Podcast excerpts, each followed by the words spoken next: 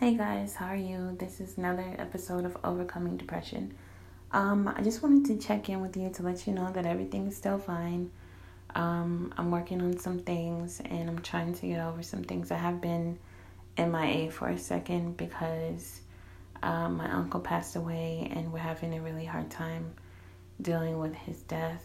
Um, he died at Kennestone Hospital in Marietta, Georgia.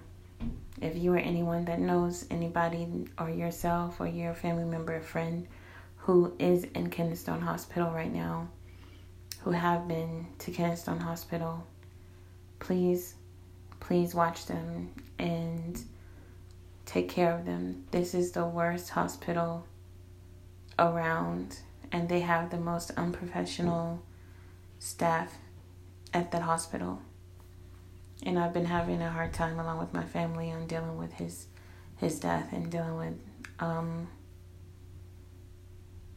with this situation. So if you want to know a little bit more about that and you want me to elaborate on it, just let me know that you know you would like for me to tell you everything that happened or what's going on. It could possibly help you um, or give you the signs to look for if you're not getting the care that you that you or your loved one deserves.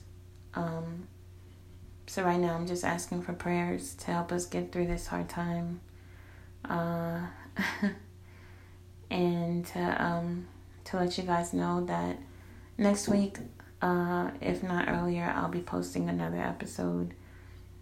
Um, if you have anything that you want me to touch down on, if you have anything that you want me to um, to talk about, then please inform me and send me a message and say, hey, I would like to hear you talk about this. I would like to hear your, your thoughts about that. Um, if not, I will have another uh, episode for you guys next week, if not earlier. Thank you so much for tuning in.